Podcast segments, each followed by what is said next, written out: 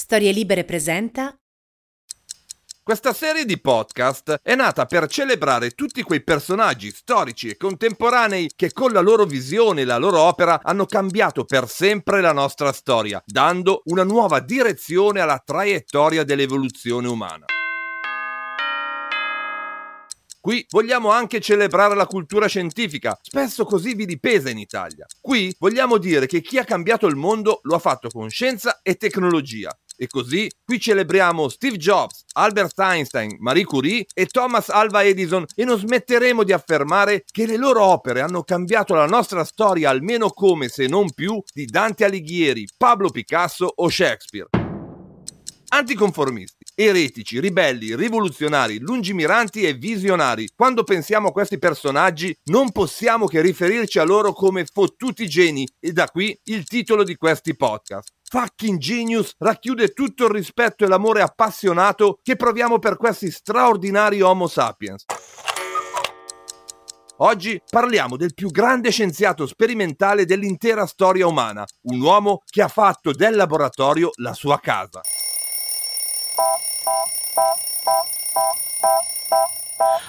Sono Massimo Temporelli, sono un fisico e da 25 anni mi occupo di diffondere la cultura scientifica, tecnologica e dell'innovazione.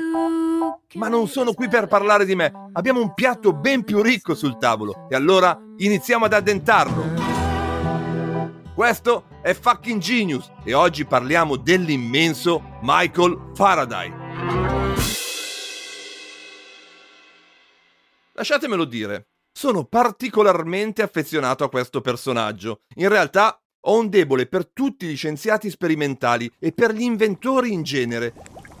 Per tutti quegli uomini e donne che preferiscono il laboratorio all'ufficio, il banco da lavoro alla scrivania, le maniche arrotolate alla giacca e cravatta.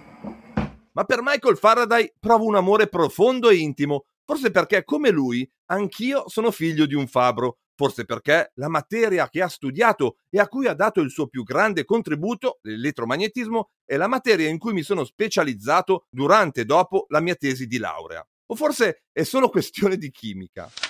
Ma a quanto pare non sono solo io ad amarlo. Faraday è l'unico scienziato della storia che ha non una, ma ben due unità di misura. Quella più famosa della capacità dei condensatori, il Farad, e l'altra quella meno nota è l'unità di misura che indica la quantità di carica elettrica necessaria a liberare per l'elettrolisi un grammo equivalente di sostanza.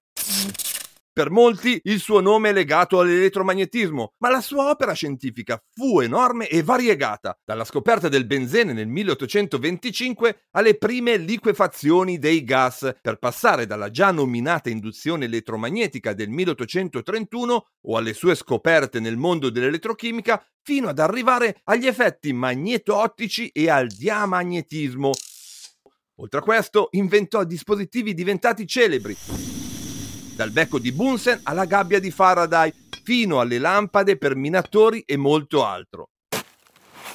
E allora andiamo a scoprire la storia di questo incredibile e fottutissimo genio ottocentesco.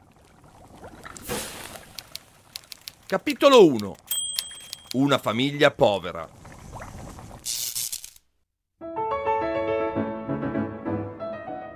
Michael Faraday nacque il 22 settembre 1791 a Newington Butts, che allora era una piccola cittadina ai margini di Londra e oggi è invece un quartiere centrale della città.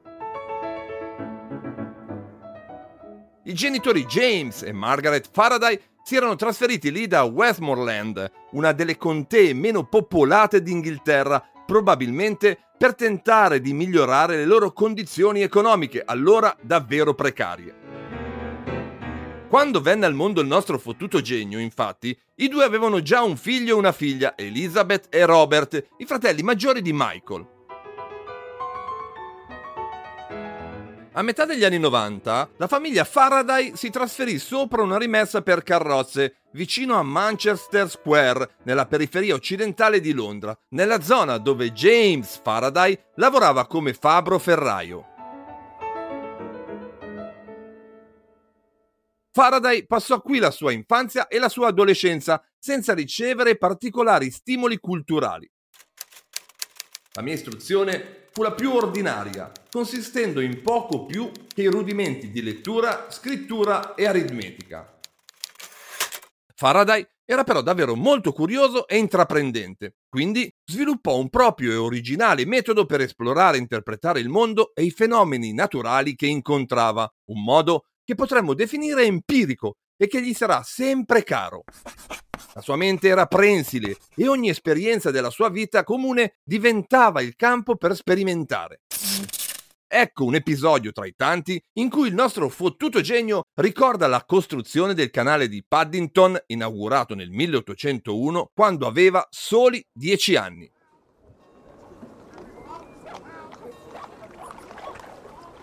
Ero solo un ragazzo, ma gli operai ci permettevano di correre in mezzo a loro. E per noi era così strano vedere una riva stagnante dove eravamo abituati a giocare. Ricordo anche che dopo un po' di tempo vi apparve la prima chiatta in assoluto.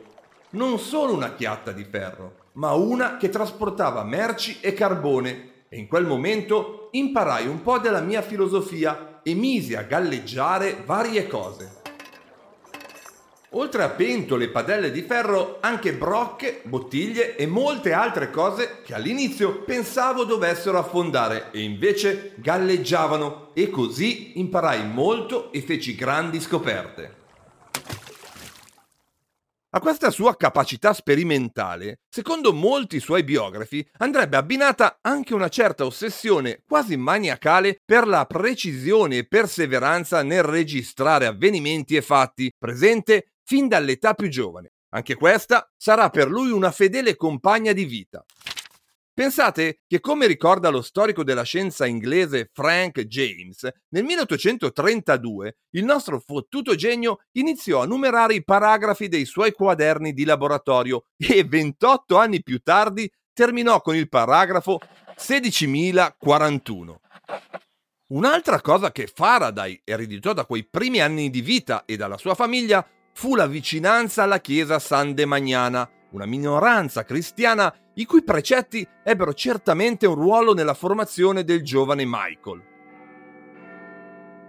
Il credo di questa minoranza infatti si basa su un'interpretazione letterale della Bibbia vicina al cristianesimo delle origini, totalmente disinteressata ai beni materiali. Capitolo 2 In bottega a quel tempo i bambini diventavano uomini presto, senza passare dalla gioventù. E così, nel settembre 1804, non ancora tredicenne, Faraday fu assunto come garzone nella bottega di un tipografo in Bradford Street, non lontano dal quartiere di casa. Proprio così, il nostro fottuto genio, l'uomo destinato ad aprire un'intera nuova epoca scientifica, tecnologica e industriale, iniziò la sua carriera consegnando e raccogliendo riviste e giornali per le strade di Londra. Quell'ambiente lavorativo a suo modo era ricco e stimolante. Era letteralmente in mezzo ai libri e così Faraday sviluppò la sua cultura leggendo nelle ore dopo il lavoro molti dei libri che rilegava lo attraeva in particolare la scienza. Nel 1809, all'età di 18 anni, Faraday registrava nei suoi taccuini l'impressionante ampiezza delle sue letture scientifiche, che includevano tutte le voci scientifiche dell'enciclopedia britannica e tra gli altri il libro The Improvement of the Mind di Isaac Watts e Conversations in Chemistry dell'autrice anglo-svizzera Jane Marset, che ebbe una forte influenza sulla sua giovane mente. Potevo fidarmi di un'affermazione solo se la verificavo con un esame incrociato. Così, quando misi in discussione il libro della signora Marset con i pochi esperimenti che potevo svolgere con gli strumenti a mia disposizione e lo trovai fedele ai fatti, così come potevo comprenderli, sentii di aver trovato uno scoglio nella conoscenza chimica e mi ci aggrappai saldamente. Il numero di argomenti tratti dalle conversazioni annotate nella sua miscellanea filosofica avvalora questo suo ricordo e altre fonti ci confermano che il suo datore di lavoro in quegli anni permise a Faraday di eseguire esperimenti nel suo negozio e che in effetti disponeva di apparecchi sufficienti comprese le batterie elettriche, per costituire un laboratorio in miniatura. Nonostante i libri a cui poteva accedere e questa libertà di azione scientifica all'interno della bottega, probabilmente quell'ambiente ad un certo punto iniziò a stargli stretto. In effetti, un genio come Faraday meritava qualcosa di meglio. Capitolo 3 La casa perfetta, la Royal Institution. Raccontando le storie di vari fottuti geni inglesi, abbiamo incontrato più volte in questo podcast la prestigiosa Royal Society. Questa importante istituzione britannica è stata fondata nel 1660, nel pieno della rivoluzione scientifica aperta da Galileo e Copernico e nella sua storia secolare ha avuto presidenti di eccellenza, da Isaac Newton a Ernest Rutherford. Oggi invece incontriamo sulla nostra strada e per la prima volta la Royal Institution, fondata nel 1799, nel pieno della prima rivoluzione industriale, dai maggiori scienziati britannici del tempo, tra cui Henry Cavendish, Sir Benjamin Thompson e il presidente della Royal Society, Joseph Banks.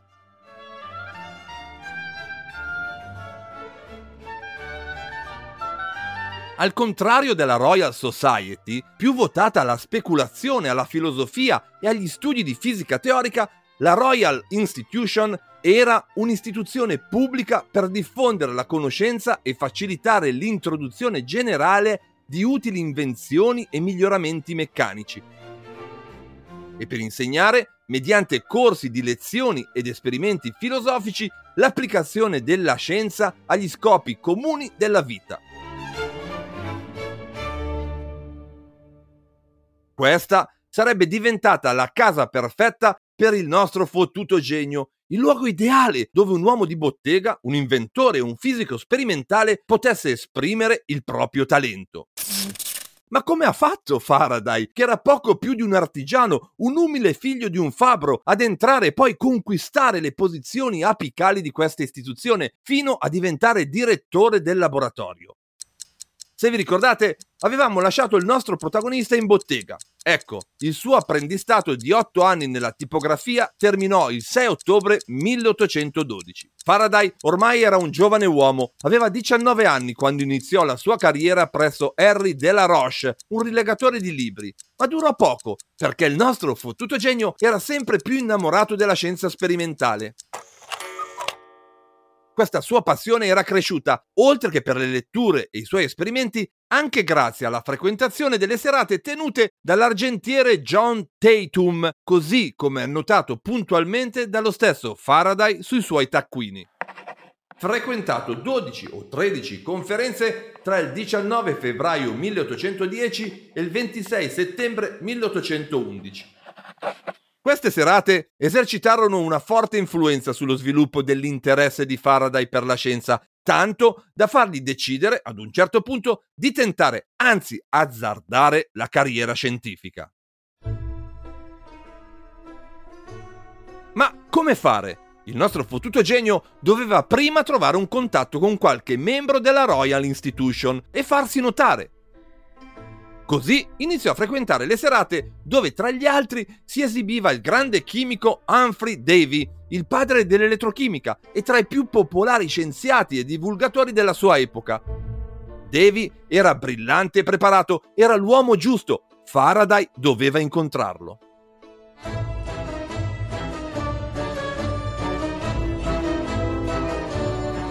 Alla fine di dicembre del 1812 il nostro fottuto genio prese coraggio e scrisse a Davy inviandogli gli appunti presi e i disegni e gli schemi fatti durante le serate alla Royal Institution. Il nostro fottuto genio ricevette una lettera di risposta a Natale, bel regalo, in cui il grande scienziato rispondeva impressionato dalla prova che Faraday gli aveva dato, in particolare per il suo grande zelo, potere di memoria e attenzione. Chiudeva la lettera dicendogli che sarebbe stato felice di poterlo incontrare.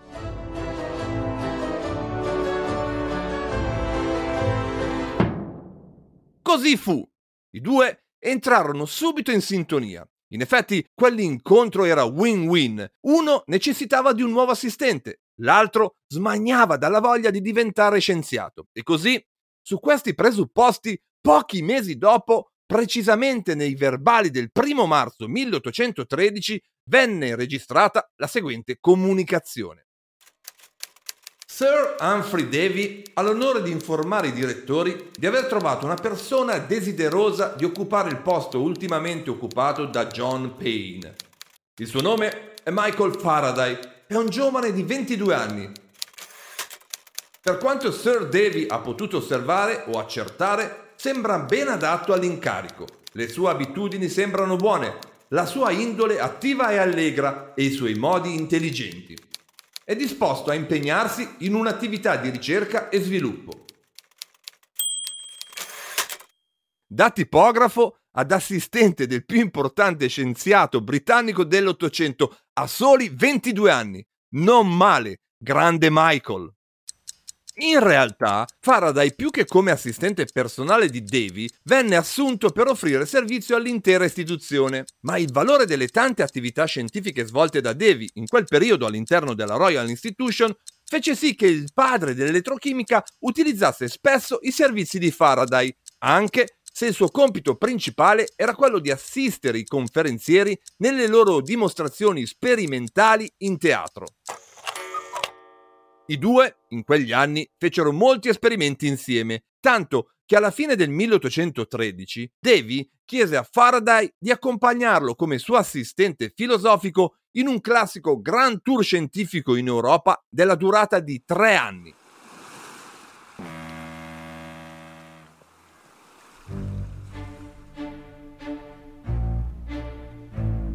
Durante questo lungo viaggio che toccò Francia, Italia, Austria e Germania, si verificarono alcuni gravi episodi tra il nostro fottuto genio e la moglie di Davy, che trattò Faraday come un servo e non come l'assistente di suo marito. Nonostante più volte avesse voluto abbandonare il suo maestro e tornare a casa, Faraday resistette, ingoiò vari bocconi amari e concluse il Grand Tour accanto a Davy imparando tantissimo e incontrando i più grandi scienziati dell'epoca, tra cui Macedonio Melloni a Napoli, Auguste de la Rive a Ginevra, Carlo Matteucci a Pisa, Alexander von Humboldt a Berlino, Ampère e Arago a Parigi.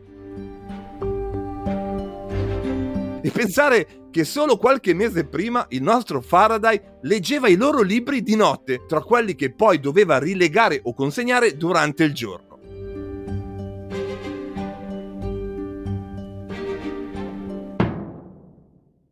Il nostro fottuto genio tornò a Londra nell'aprile del 1815, riprendendo presto la sua posizione all'interno della Royal Institution e nell'ottobre di quello stesso anno Davy e Faraday inventarono la lampada di sicurezza per i minatori, dispositivo che abbassò fortemente il livello di rischio di esplosione nelle miniere di carbone. Ma non solo, riscosse anche un notevole successo commerciale innescando poi una feroce disputa di paternità con l'ingegnere George Stephenson, il padre della locomotiva, che aveva inventato una lampada simile proprio nello stesso periodo.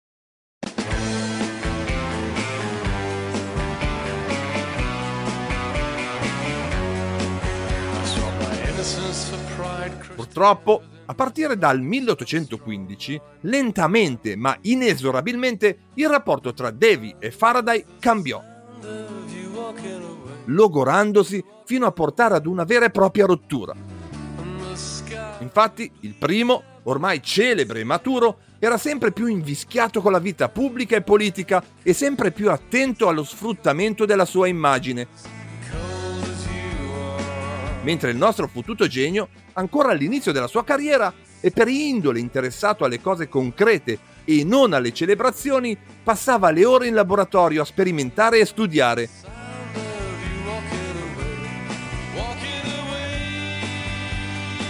Le vite dei due scienziati erano ormai su due piani diversi.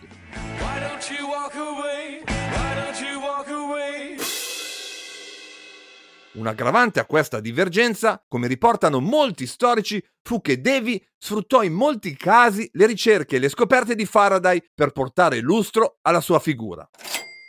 Per farvi capire quanto fossero arrivati ai ferri corti, pensate che Davy, sempre più di moda e potente, nel 1820 subentrò a Joseph Banks come presidente della Royal Society posizione da cui si oppose strenuamente all'elezione di Faraday, suo ex allievo, come membro di quella prestigiosa istituzione che comunque, per fortuna e giustamente, gli venne concessa dal resto dell'Assemblea nel 1825 sempre più indipendente dal suo maestro, a partire dalla seconda metà degli anni 10 dell'Ottocento, Faraday si costruì una reputazione come chimico, intraprendendo ad esempio un importante lavoro metallurgico sulle leghe di acciaio con il costruttore di strumenti chirurgici James Stoddart. Fu poi il primo a riuscire a liquefare i gas, sfruttando pressione e basse temperature, lavorando in particolare sul cloro e l'anidride carbonica. Non meno importante, in quegli stessi anni, la sua attività sperimentale che gli permise di isolare un composto importantissimo del carbonio, il benzene. Ma come sappiamo, sarà nell'ambito della fisica e dell'elettromagnetismo che Faraday scriverà il suo nome nella storia della scienza e dunque andiamo a vedere nel dettaglio la sua opera in questo campo, passando al prossimo capitolo.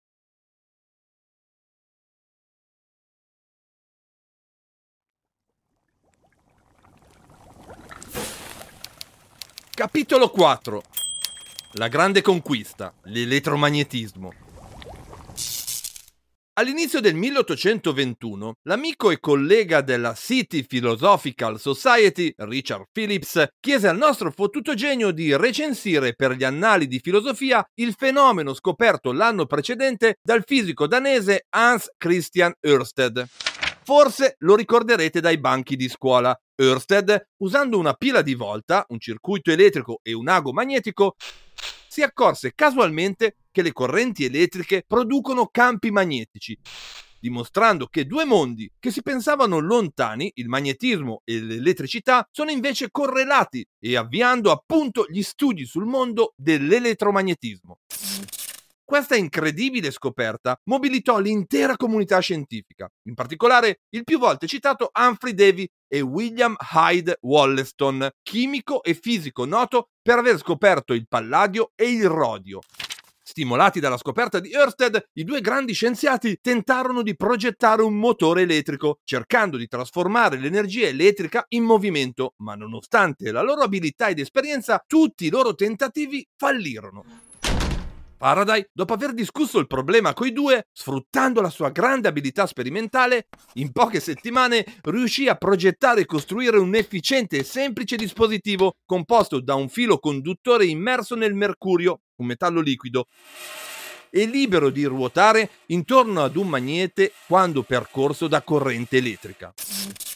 Faraday era riuscito laddove Davy e Wollaston avevano fallito, ottenendo una rotazione elettromagnetica e costruendo di fatto il precursore del motore elettrico.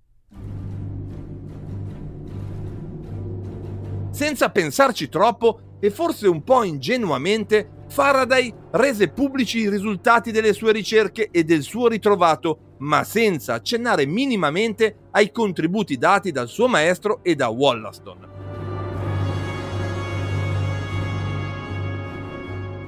In un contesto già non rilassato, questo evento scatenò un'accesa diatriba e Faraday, che non sopportava queste tensioni, almeno secondo alcuni storici, decise di ritirarsi o comunque defilarsi dalla ricerca elettromagnetica. Lontananza o parziale isolamento che rallentò lo sviluppo di questa nuova disciplina almeno fino alla morte di Davy avvenuta nel 1829, quando Faraday tornò a tutta forza su questi temi imprimendo una nuova, importante, anzi definitiva accelerazione.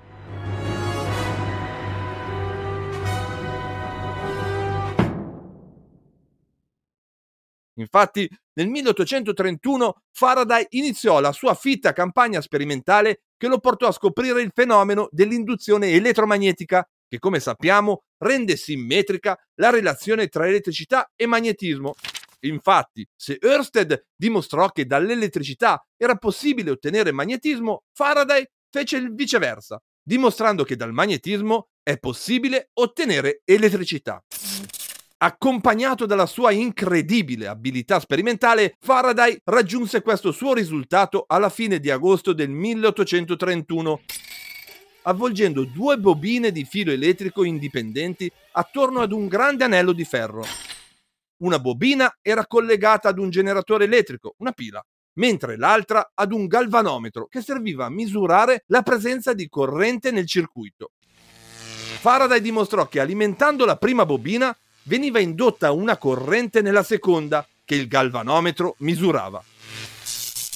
Dopo questo primo esperimento, nelle settimane successive, il nostro fottuto genio approntò diversi apparati sperimentali, tra cui quello che dimostrava che un magnete in movimento nei pressi di una bobina produceva una corrente indotta nella stessa e che la stessa cosa valeva anche per il viceversa, ovvero mantenendo il magnete fermo e muovendo la bobina nelle sue vicinanze. Arrivò anche a costruire una forma primordiale di dinamo, un oggetto capace di trasformare l'energia meccanica in energia elettrica. Un'opera monumentale, messa insieme in poche settimane. A fine settembre del 1831, appena dopo il suo quarantesimo compleanno, scrisse ad un amico: Forse ho trovato una cosa buona ma non posso ancora dirlo.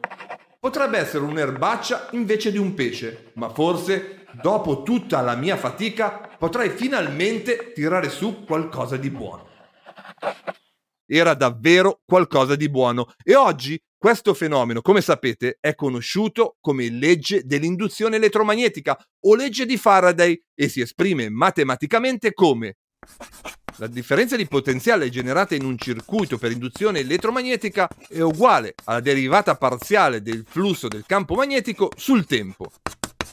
Attenzione però, è giusto ricordare che non è stato Faraday a scrivere questa formula, come vedremo più tardi, sarà un altro fottuto genio a mettere mano all'opera di Faraday e trasformarla in qualcosa di formalizzato e matematico. Ironia della sorte, a farlo sarà, qualche decennio più tardi, uno scienziato nato proprio nel 1831, mentre Faraday scopriva questo fenomeno. Sto parlando naturalmente di James Clerk Maxwell, di cui abbiamo parlato qui a Fucking Genius in una scorsa puntata. Approfondiremo tra pochissimo la fondamentale relazione tra Faraday e Maxwell, ma prima dobbiamo ricordare che la conquista più importante del nostro fottuto genio non fu la legge di induzione elettromagnetica, ma piuttosto l'invenzione del concetto di campo e in particolare delle linee di forza. Concetto fondamentale per tutta la fisica dei secoli successivi e ancora oggi cruciale per i fisici a noi contemporanei e per quelli del futuro. Intorno alla metà degli anni 40, Faraday iniziò a interrogarsi sui temi dello spazio, della materia e delle interazioni elettromagnetiche, arrivando nel 1851 a svolgere il suo importante esperimento con la limatura di ferro, dove diede un'immagine plastica del campo magnetico e delle linee di forza. Forse lo ricorderete, è quel metodo di usare la limatura di ferro su di un foglio in prossimità di un magnete o di un circuito percorso da corrente.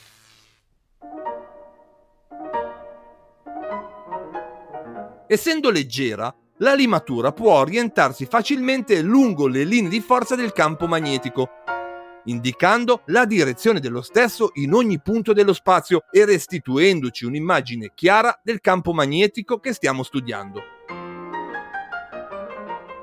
Davvero un metodo geniale, esempio chiaro di come Faraday sapeva andare al cuore delle questioni che studiava dando una sintesi, se non quantitativa, almeno qualitativa del fenomeno trattato.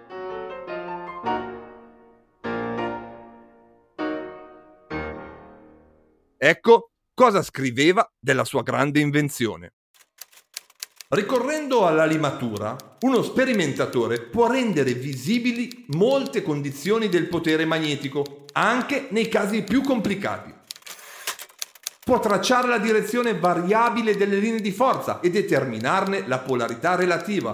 Può osservare lungo quale direzione il potere cresce o diminuisce e, in sistemi complessi, può determinare i punti o i luoghi neutrali in cui non si trova polarità o potere, anche quando essi sono presenti tra i poli di magneti potenti. Ma come abbiamo già detto, tutte le sue scoperte soffrivano della mancanza di un quadro teorico e di un'analisi matematica.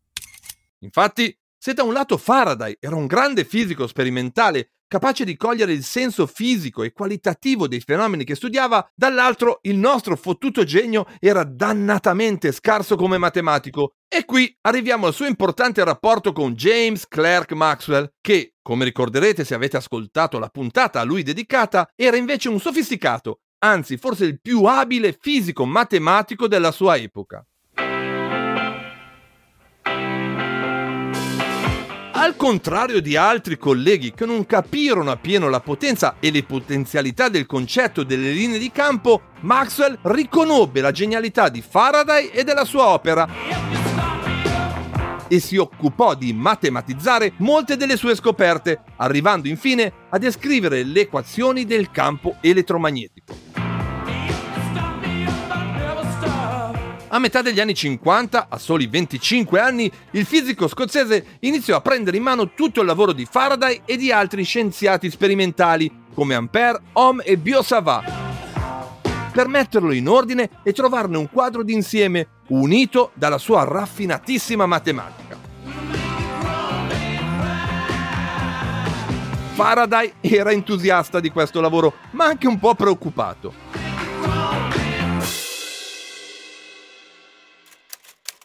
All'inizio ero quasi spaventato quando vedevo una tale forza matematica esercitata sulla mia ricerca e poi mi meravigliavo di vedere che la mia ricerca si sposava così bene con i numeri e le equazioni.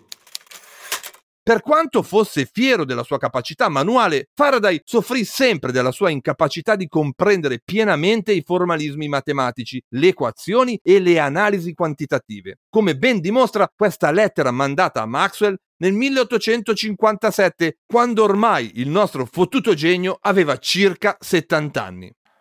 Quando un matematico impegnato nell'investigazione di azioni e risultati fisici è giunto alle proprie conclusioni queste non possono essere espresse nel linguaggio comune in modo completo, chiaro e definitivo come le formule matematiche?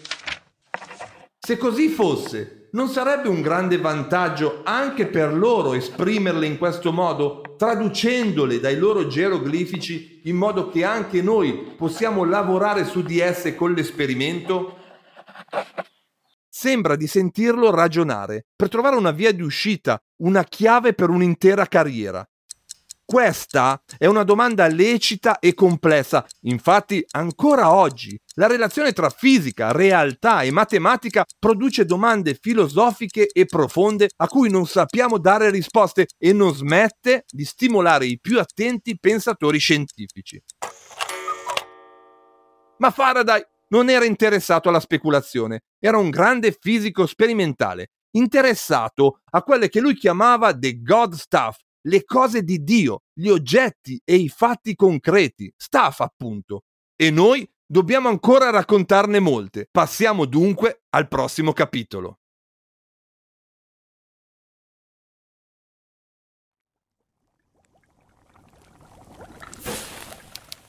Capitolo 5 uomo pubblico e divulgatore. Il metodo di ricerca scientifica del nostro fottuto genio non è mai stato del tipo seriale e lineare, ma piuttosto spezzato e parallelo. E così, all'inizio degli anni 30 dell'Ottocento, mentre era alle prese con la scoperta dell'elettromagnetismo, Faraday aprì un altro importante filone di ricerca legato alla natura della corrente.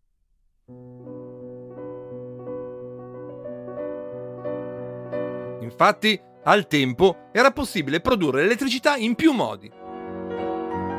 Per induzione magnetica, quella appena scoperto, attraverso i fenomeni elettrostatici, elettrochimici con la pila di volta o di riscaldamento. Faraday voleva dimostrare che l'elettricità generata dal magnetismo era identica a quella derivata da altre fonti, anche se non tutti gli scienziati la pensavano così. La campagna sperimentale portò a mostrare l'estrema coincidenza degli effetti di tutte le diverse tipologie di corrente, mostrando che la natura della corrente era la stessa nonostante le fonti da cui proveniva erano diverse. Cosa non banale, visto che all'epoca non si conosceva ancora l'atomo e nemmeno l'elettrone. Questa campagna sperimentale portò anche ad un'analisi e descrizione chiara del fenomeno dell'elettrolisi e, come se non bastasse, nei suoi tanti lavori in questo campo, Faraday ebbe anche il merito di introdurre neologismi che ancora oggi caratterizzano il mondo dell'elettricità, tra cui catodo, anodo, anione, catione e ione.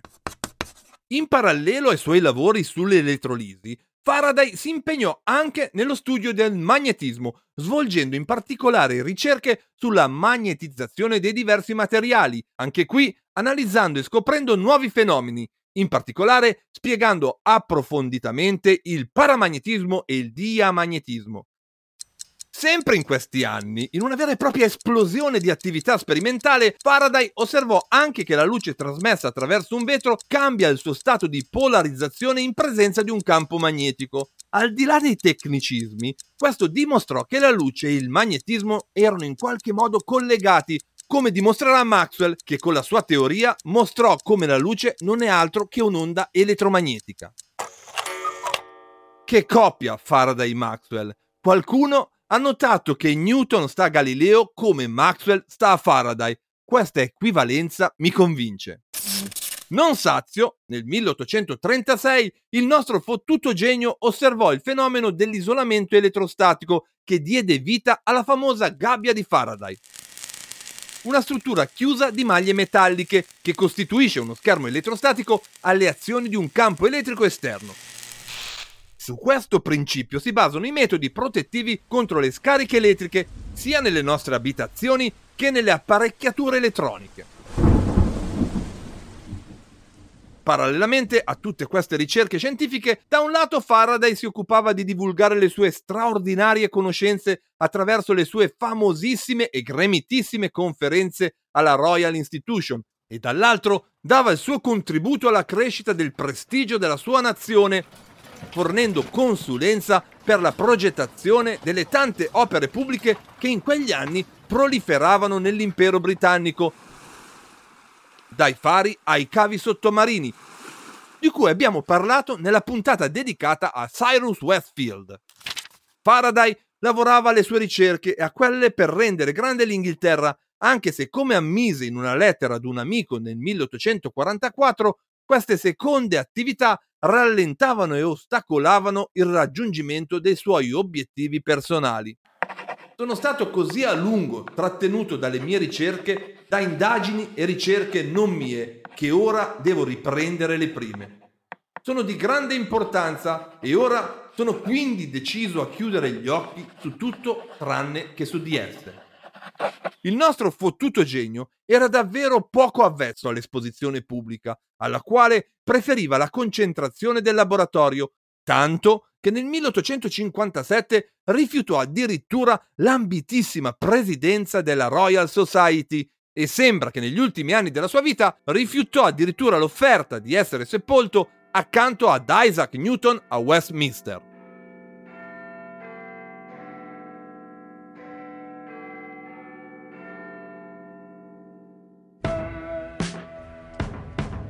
Siamo alla fine del nostro racconto, anche se vorremmo stare con Faraday per ore e giorni. Se volete, potete continuare a farlo in modo originale.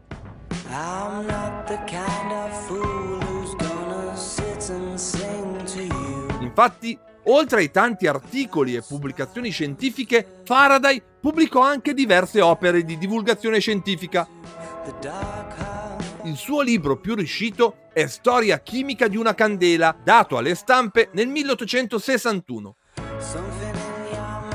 dove lo scienziato inglese, partendo dalla candela, un oggetto popolarissimo in quell'epoca, vi ricordo infatti che la luce elettrica non esisteva ancora, racconta attraverso semplici esperimenti e in modo accessibile a tutti la scienza ma anche le tecniche che stanno dietro questo dispositivo di illuminazione, abbracciando molti fenomeni scientifici.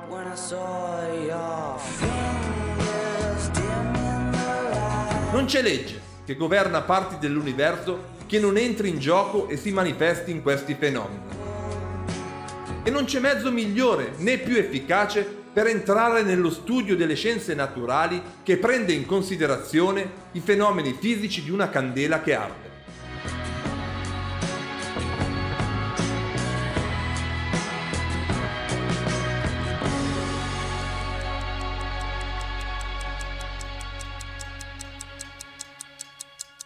È una geniale opera di divulgazione e oggi la trovate nel public domain o ripubblicata da diversi editori.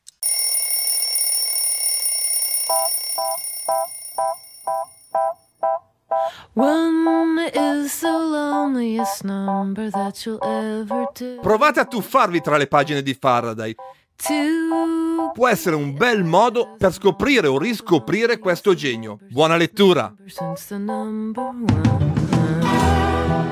Io sono Massimo Temporelli e vi aspetto per la storia del prossimo fottutissimo genio. Viva Michael Faraday! Viva fucking genius! Tornate a trovarci qui su storielibere.fm.